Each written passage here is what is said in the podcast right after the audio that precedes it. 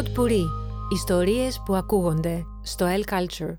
Είναι η σειρά εκπομπών podcast Έλληνες δημιουργοί από το 1821 έως και σήμερα, με την ευγενική χορηγία της εταιρείας Πλαίσιο.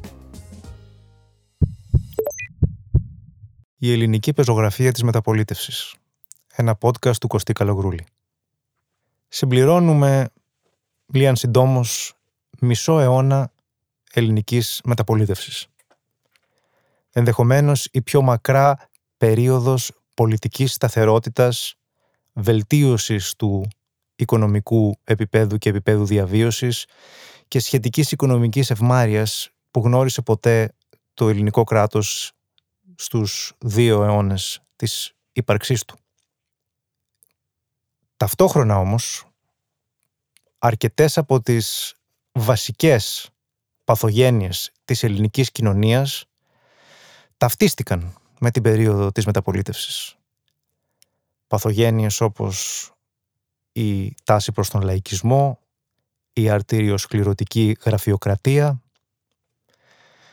η αναξιοκρατία και φαυλοκρατία, η διαφθορά σε όλα τα επίπεδα, όχι μόνο της δημόσιας διοίκησης, αλλά και της ίδιας της καθημερινότητάς μας. Όλα αυτά είναι χαρακτηριστικά τα οποία λίγος πολύ συμβαδίζουν με τη σύγχρονη περίοδο της ιστορίας μας που αποκαλούμε μεταπολίτευση. Πάρα πολλοί Έλληνες λογοτέχνες κλήθηκαν να αξιολογήσουν, να ερμηνεύσουν, να αφήσουν το δικό τους αποτύπωμα γύρω από αυτήν τη σύγχρονη περίοδο της ελληνικής ιστορίας. Και είναι αναμφισβήτητο γεγονός ότι έχουμε πληθώρα εξαιρετικών έργων. Τόσο διηγημάτων όσο και μυθιστορημάτων από πολύ αξιόλογους Έλληνες συγγραφείς. Ενδεχομένως όμως να απουσιάζει το σπουδαίο έργο, το σπουδαίο βιβλίο.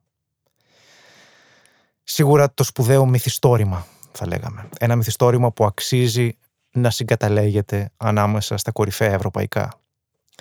Ενώ σε διαφορετικές περιόδους της σύγχρονης ιστορίας μας είχαμε τέτοια μυθιστορήματα. Ποιος είναι ο λόγος; Μία εύκολη απάντηση δεν υπάρχει. Καταρχήν εδώ πρέπει να γίνει ένας διαχωρισμός που αφορά ολόκληρη την ελληνική πεζογραφία. Ο διαχωρισμός μεταξύ του διηγήματος και του μυθιστορήματος. Έχει σχολιαστεί πολλές φορές ότι το μυθιστόρημα δεν είναι ένα λογοτεχνικό είδος το οποίο έχει ευδοκιμήσει στην Ελλάδα. Ο λόγος, ο λόγος είναι το ότι το μυθιστόρημα οφείλει την γέννησή του στην αστική τάξη και στον διαφωτισμό ως ένα βαθμό. Η Ελλάδα δεν γνώρισε πραγματικό διαφωτισμό, τουλάχιστον όχι εντός των σημερινών της συνόρων, παρά μόνο μέσω της διασποράς των Ελλήνων και δεν είχε ποτέ μια πραγματικά εδρεωμένη και ευρεία αστική τάξη. Οπότε, ισχυρίζονται αρκετοί, το μυθιστόρημα εκ των πραγμάτων δεν είχε βρει πρόσφορο έδαφος στο νέο ελληνικό κράτος. Το διήγημα αντίθετα ίσως ταιριάζει περισσότερο στην ελληνική νοοτροπία και στην ελληνική κοινωνία. Γιατί; Διότι η ελληνική κοινωνία χαρακτηρίζεται από αυτήν την ασυνέχεια και το ελληνικό κράτος χαρακτηρίζεται από αυτή την ασυνέχεια. Διαρκής αλλαγής συνόρων, πληθυσμών, μετακινήσεις πληθυσμών, ε, ένας διαρκής θρηματισμός. Η ασυνέχεια και ο θρηματισμός ταιριάζουν πολύ περισσότερο στο διήγημα, το οποίο είναι πιο αποσπασματικό, όχι τόσο συνολικό, όχι τόσο ευρύ. Γι' αυτό και πολλοί ισχυρίζονται και έχουν ένα κάποιο δίκιο ότι στην Ελλάδα είχαμε περισσότερα καλά διηγήματα και διηγηματογράφους από ότι μυθιστορήματα και μυθιστοριογράφους. Παρ' όλα αυτά υπάρχουν πάρα πολλά και σημαντικά έργα στα οποία μπορεί κανείς να αναφερθεί. Ας πούμε όμως καταρχήν κάποια βασικά στοιχεία της μεταπολίτευσης τα οποία οι Έλληνες συγγραφείς κλήθηκαν να ερμηνεύσουν, να ενσωματώσουν στα έργα τους. Η Χούντα, βεβαίως. Αυτή ορίζει τι σημαίνει μεταπολίτευση. Και η Χούντα μάλιστα ως η λογική συνέχεια μιας πορείας που ξεκίνησε από τον ελληνικό εμφύλιο για πολλούς ήδη από τα χρόνια της ελληνικής αντίστασης. Δεύτερον, η είσοδος της Ελλάδας στην ευρωπαϊκή κοινότητα. Αυτό είναι ένα θεμελιώδες γεγονός και υπήρξε θεμελιώδες γεγονός για όλους τους λαούς της Ευρώπης όπου συνέβη κάτι αντίστοιχο. Διότι τώρα ο Έλληνας καλείται να έχει δύο ταυτότητες. Την ταυτότητα του Έλληνα και την ταυτότητα του Ευρωπαίου πολίτη. Όμως αυτό μας οδηγεί σε ένα άλλο ζήτημα. Την αίσθηση του επαρχιωτισμού. Και εδώ δεν μιλάω βεβαίως μόνο για τον επαρχιωτισμό που συναντάτε στην ελληνική κοινωνία ή και στις ελληνικές μεγαλοπόλεις όπου συγκεντρώθηκε ένα πολύ μεγάλο μέρος της ελληνικής επαρχίας και έτσι έχουμε το παράδοξο να έχουμε γειτονιές της Αθήνας και της Θεσσαλονίκης που μοιάζουν με χωριά όχι μόνο τον επαρχιωτισμό σαν νοοτροπία νεοελληνική αλλά τον επαρχιωτισμό σε σχέση με το τι σημαίνει Ευρώπη. Ότι δηλαδή η Ελλάδα αντιλαμβάνεται τη θέση της στο περιθώριο ή μάλλον στην περιφέρεια αυτού που αποκαλείται Ευρώπη. Ότι απέχει δηλαδή από τον πυρήνα. Είναι μια ευρωπαϊκή επαρχιώτησα, ας πούμε. Οι φολογικές κοινοτομίες πλέον, στην τέχνη ευρύτερα και στη λογοτεχνία συγκεκριμένα, εμφανίζονται και εισάγονται, όπως στοιχεία μεταμοντερνισμού. Είναι αρκετοί οι συγγραφείς οι οποίοι ενσωματώνουν στο έργο τους αρκετά τέτοια χαρακτηριστικά. Τέλος, είναι εμφανές, ιδιαίτερα από τη δεκαετία του 1990 και μετά, ότι το ελληνικό μυθιστόρημα, πιο συγκεκριμένα, έχει κάνει μια πολύ έντονη στροφή προς το υποείδος που θα αποκαλούσαμε ιστορικό μυθιστόρημα. Και το άξιο λόγο στην προκειμένη περίπτωση είναι το εξής. Ότι θα περίμενε κανείς ότι σε μια χώρα όπως η Ελλάδα, που έχει ένα τόσο μακρύ και ένδοξο αρχαίο παρελθόν, θα περίμενε κανείς λοιπόν ότι η ιστορική της μυθοπλασία θα είχε σαν πρώτο θέμα, σαν πηγή, την αρχαία Ελλάδα ή την ελληνορωμαϊκή ευρύτερη περίοδο. Όμως όχι. Οι περισσότεροι μυθιστοριογράφοι της μεταπολίτευσης ασχολήθηκαν με στοιχεία της νέου ελληνικής ιστορίας. Από τα τελευταία χρόνια της Οθωμανικής περίοδου μέχρι τους Βαλκανικούς πολέμους, μέχρι την Μικρασιατική καταστροφή, μέχρι τον ελληνικό εμφύλιο. Αυτά είναι τα αγαπημένα θέματα του ελληνικού ιστορικού μυθιστορήματος. Γιατί, γιατί εξερευνούν τις ρίζες του τι σημαίνει να είσαι νεοέλληνας. Κάτι που εν τέλει ακούγεται απολύτως λογικό. Ας αναφερθούμε λοιπόν σε μερικούς από τους σημαντικότερους πεζογράφους της ελληνικής μεταπολίτευσης. Εδώ πρέπει να κάνω σαφές το εξής. Πρώτον, ότι θα ασχοληθούμε καθαρά με πεζογράφους των οποίων ολόκληρο το έργο έχει ταυτιστεί με την μεταπολίτευση. Δηλαδή που είναι πεζογράφοι θα λέγαμε γέννημα θρέμα της μεταπολίτευσης. Ε, ενώ υπάρχουν πάρα πολλοί άλλοι εξαιρετικοί πεζογράφοι, ίσως και οι καλύτεροι που έχουμε, όπως ο Θανάσης Βαλτινός ή ο Μένης Κουμανταρέας, οι οποίοι είχαν αξιοσημείωτη καριέρα και πριν από τη μεταπολίτευση, ήδη από τα τέλη της δεκαετίας του 50 και αρχές της δεκαετίας του 60. Αν λοιπόν συγκαταλέγαμε αυτούς στους πεζογράφους μεταπολίτευσης, βεβαίως θα ήταν εκ των σημαντικότερων αυτών, ίσως σημαντικότεροι. Απλά χάρη συντόμευσης και ευκολίας, είναι καλό να αναφερθούμε μόνο στους πεζογράφους που είναι γέννημα θρέμα της μεταπολιτευτικής περίοδου. Ένα δεύτερο που θα έπρεπε να ξεκαθαρίσω εξ αρχής είναι ότι είναι αδύνατον να αναφερθώ σε όλους τους αξιόλογους Έλληνες συγγραφείς της περίοδου. Δεν πρόκειται καν να το προσπαθήσω. Ε, θα αναφερθώ σε ορισμένους που κατά τη γνώμη μου αξίζει να ε, θίξω στα λίγα λεπτά ενός podcast. Αυτό δεν σημαίνει σε καμία περίπτωση ότι δεν υπάρχουν πολλοί άλλοι εξίσου καλοί και καλύτεροι. Απλά από κάπου πρέπει να αρχίσει κανείς. Κάπου πρέπει να τραβήξει ένα όριο ώστε να μπορέσει να ολοκληρώσει το εν λόγω θέμα.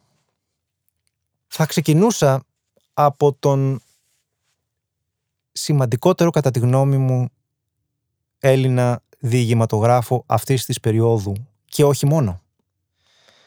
Ο Δημήτρης Νόλας έχει διακριθεί και στο μυθιστόρημα και στη νουβέλα και στο διήγημα. Από τους πλέον πολυβραβευμένους συγγραφείς της μεταπολίτευσης έχει πλούσιο έργο σε κάθε είδος. Όμως είναι τα διηγήματά του που ξεχωρίζουν.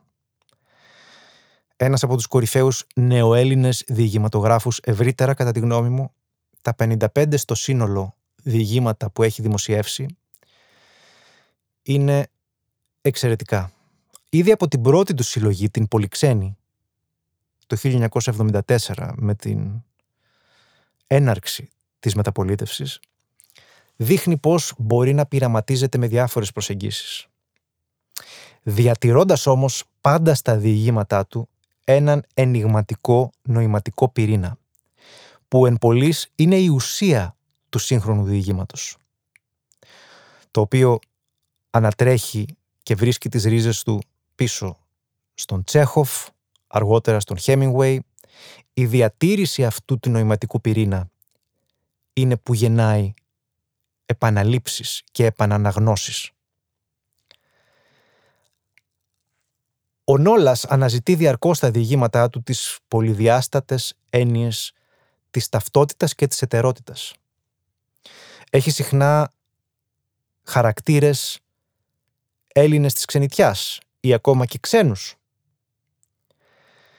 Ενώ η βία υποβόσκει πάντα συνολικά στο έργο του. Πολύ πιο έντονα στα διηγήματά του. Ο Νόλας βεβαίως δεν είναι ο μόνος σημαντικός Έλληνας διηγηματογράφος. Θα μπορούσα να ξεχωρίσω μεταξύ πολλών άλλων είναι η αλήθεια τα χιουμοριστικά αλλά πολύ ανθρώπινα διηγήματα του Γιώργου Σκαμπαρδόνη, ο οποίος έχει γράψει πάνω από 200. Της Έρσης Σωτηροπούλου σε συλλογές διηγημάτων όπως ο Βασιλιάς του Φλίπερ, όπου εξερευνά έναν πλούσιο συναισθηματικό κόσμο και όπου διατηρεί μια, ο αναγνώστης μια αναγνωστική απόλαυση του ότι τα πάντα μπορεί να συμβούν στον κόσμο της Σωτηροπούλου ανα πάσα στιγμή τα διηγήματα του Σωτήρη Δημητρίου. Κάποια εξ αυτών εκτιλήσονται στην Αθήνα, κάποια στην επαρχία της Υπήρου. Είναι ορισμένοι μόνο από τους εξαιρετικούς Έλληνες διηγηματογράφους της μεταπολίτευσης. Ας πάμε τώρα στο μυθιστόρημα. Ας ξεκινήσω από τη Μάρο Δούκα. Κυρίως επειδή το πρώτο της μυθιστόρημα, η αρχαία σκουριά, το οποίο, αν δεν απατώμε, κυκλοφόρησε το 1978. Θεωρείται από πολλούς το απόλυτο μυθιστόρημα της μεταπολίτευσης από την άποψη ότι συνοψίζει την οπτική γωνία της νέας γενιάς σε σχέση με τα γεγονότα που έλαβαν χώρα τις δεκαετίες του 50 και του 60. Στην αρχαία σκουριά λοιπόν της Δούκα κεντρικός χαρακτήρας και αφηγητής είναι η Μυρσίνη. Μια νεαρή κοπέλα που ταυτίζεται ηλικιακά με την Μαροδούκα αλλά η Δούκα έχει επιλέξει να της δώσει μια ταυτότητα αστικής τάξης. Ευκατάστατης αθηναϊκής οικογένειας η οποία στα χρόνια τα προδικτατορικά και τα χρόνια της δικτατορίας προσπαθεί να κάνει τη δική της προσωπική επανάσταση και να ενταχθεί στην αριστερά. Ούτε βεβαίως αυτό της ταιριάζει. αναζητά τη δική της προσωπική ταυτότητα σε ένα εντελώς ρευστό περιβάλλον. Το μυθιστόρημα όχι μόνο είναι ένα τεκμήριο για την περίοδο της Χούντας και της νοοτροπίας μιας νέας γενιάς, όχι μόνο ξεμπροστιάζει την υποκρισία μιας ολόκληρης γενιάς που έκανε πολιτική καριέρα πάνω στο Πολυτεχνείο, αλλά είναι και ένα έργο ουσιαστικά φεμινιστικό από την άποψη ότι μία νέα γυναίκα προσπαθεί να ορθοποδήσει με όλα της τα λάθη, με όλα της τα τραύματα, με όλα της τα συμπλέγματα, χωρίς να έχει ένα δεκανίκι που της προσφέρει κάποιος άντρας. Αυτό που μόνο του καθιστά την αρχαία σκουριά ένα μυθιστόρημα σταθμό στη λογοτεχνία της μεταπολίτευσης. Πάμε μετά στη Ζηράνα Ζατέλη. Μία δύσκολη συγγραφέας, απαιτητική. Αν μιλήσουμε όμως από πλευράς γλώσσας, εκφραστικών μέσων και οικαστικής ικανότητας, τότε νομίζω ότι η Ζηράνα Ζατέλη είναι αξεπέραστη στην μεταπολιτευτική ελληνική πεζογραφία. Έχει κάνει μια ανολοκλήρωτη μεν τριλογία, δεν έχει ολοκληρώσει το τρίτο της τμήμα, με το παράξενο όνομα Ραμάνθης Ερεύους. Ιδιαίτερα το πρώτο της μυθιστόρημα, από αυτή την τριλογία που λέγεται και με το φως του ήλιου επανέρχονται, σχηματίζει το πολύ ιδιόμορφο μυθοπλαστικό της σύμπαν. Ένα σύμπαν εκπληκτικής οικαστικής ομορφιάς. Ένα αφηγηματικό σύμπαν χαμένο σε μια εκτός χρόνου εποχή που μπορεί να έχει στοιχεία από τη δεκαετία του 20 ή του 30 αλλά μοιάζει αρχαίγονη με αρχετυπικά χαρακτηριστικά σχεδόν μυθολογική σαν εποχή. Η ικανότητα της Ζατέλη τόσο στους μονολόγους, εσωτερικούς μονολόγους ή σε περιγραφές συνειδησιακής ροής με εκπληκτικά πλούσια γλώσσα αλλά κυρίως η δυνατότητά της να δημιουργεί λεκτικούς οικαστικούς πίνακες είναι εκπληκτική και αξιοθαύμαστη. Είναι αδύνατον μετά να μην αναφερθεί κανείς στον Θέμελη. Τον αδικοχαμένο Θέμελη. Ο πρώην βεβαίως σύμβουλος του Κώστα Σιμίτη υπήρξε και ένας πάρα πολύ ικανός και επιτυχημένος συγγραφέας. Μάλιστα, η τριλογία του που αποτελείται από τα μυθιστορήματα «Αναζήτηση», «Ανατροπή» και «Αναλαμπή» που ξεκινάνε από τα τέλη της δεκαετίας του 90, 97 με 98, αν θυμάμαι καλά το πρώτο, αποτέλεσαν ένα σπάνιο εκδοτικό φαινόμενο για τα ελληνικά δεδομένα. Μιλάμε για άνω των 100.000 αντίτυπα, τα οποία για τα δεδομένα μιας χώρας με τον πληθυσμό της Ελλάδας είναι πραγματικά σπάνιο, εκπληκτικό, εκδοτικό γεγονός.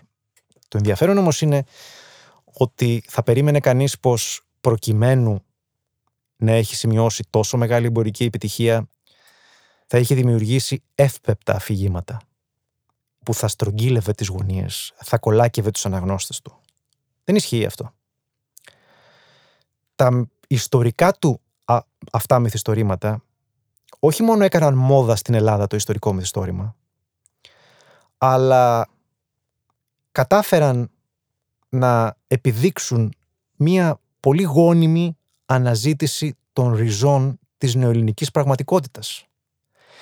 Και όντας πάντα πιστός στο προσωπικό του όραμα ως ανθρώπου και νομικού, ο Θέμελης εξερευνούσε μέσα από αυτά τα μυθιστορήματα και την, κατά τη γνώμη του, θεμελιακή σύγκρουση μεταξύ του οπισθοδρομικού λαϊκισμού και ενός εξυγχρονιστικού νεοτερισμού. Όλα αυτά έχοντας καταφέρει να δημιουργήσει τρισδιάστατους, ολοκληρωμένους χαρακτήρες και έχοντας καταφέρει ως ένα βαθμό να διατηρήσει αυτό το, το ένιγμα που βρίσκει κανείς στα διηγήματα.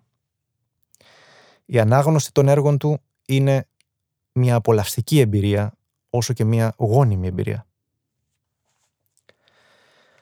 Από τη νέα γενιά, νέα γενιά ενώ συγγραφείς που έχουν ξεχωρίσει στη νέα χιλιετία πλέον, εγώ θα ξεχώριζα τον Ισίδωρος Ζουργό.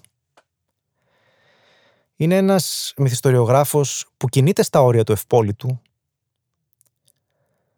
που είναι ιδιαίτερα εμπορικός δηλαδή, αλλά που έχει αναμφίβολα χαρίσματα.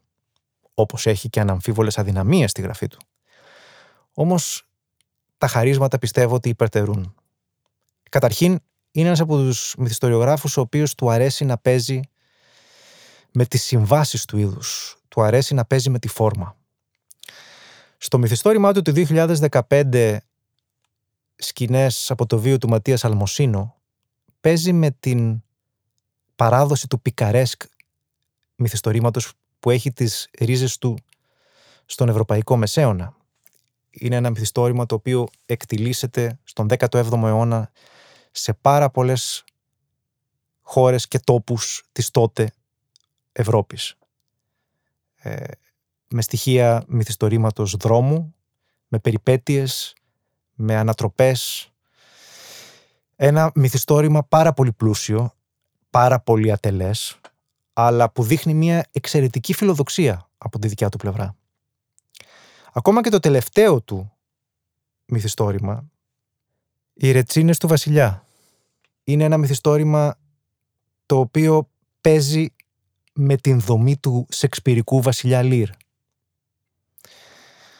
Ο Ζουργός παίρνει τη δομή του σπουδαίου σεξπυρικού έργου, της σπουδαίας σεξπυρικής τραγωδίας και την τοποθετεί σε ένα χωριό της ελληνικής περιφέρειας. Κανονικά. Έχουμε τον βασιλιά, έχουμε τον τρελό του χωριού, έχουμε τις τρεις κόρες. Παράλληλα, ο Ζουργός παίζει με την καρναβαλική έννοια, σύμφωνα με την πολυφωνική θεωρία του Μπάχτιν. Η καρναβαλική έννοια που έχει τις ρίζες στον Ραμπελέ και έχει να κάνει με την ανατροπή, με αυτήν την διονυσιακή κατάσταση έκστασης στην διάρκεια της οποίας δημιουργούνται σκηνές σκανδάλων που ανατρέπουν τα πάντα και σατυρίζουν αποτελεσματικά την πραγματικότητα. Και ποια πραγματικότητα δεν είναι πιο πρόσφορη στο να σατυριστεί από την νεοελληνική. Εν κατακλείδη, τα ονόματα στα οποία αναφέρθηκα είναι ελάχιστα. Ελάχιστα από την πλούσια παράδοση της ελληνικής πεζογραφίας της μεταπολίτευσης. Μπορούν όμως να αποτελέσουν ένα χρήσιμο σημείο έναρξης για μια περαιτέρω αναζήτηση. Είναι η σειρά εκπομπών podcast «Έλληνες δημιουργοί από το 1821 έως και σήμερα» με την ευγενική χορηγία της εταιρείας Πλαίσιο.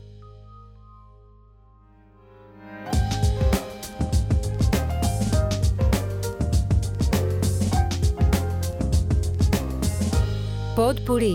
Ιστορίες που ακούγονται στο L Culture.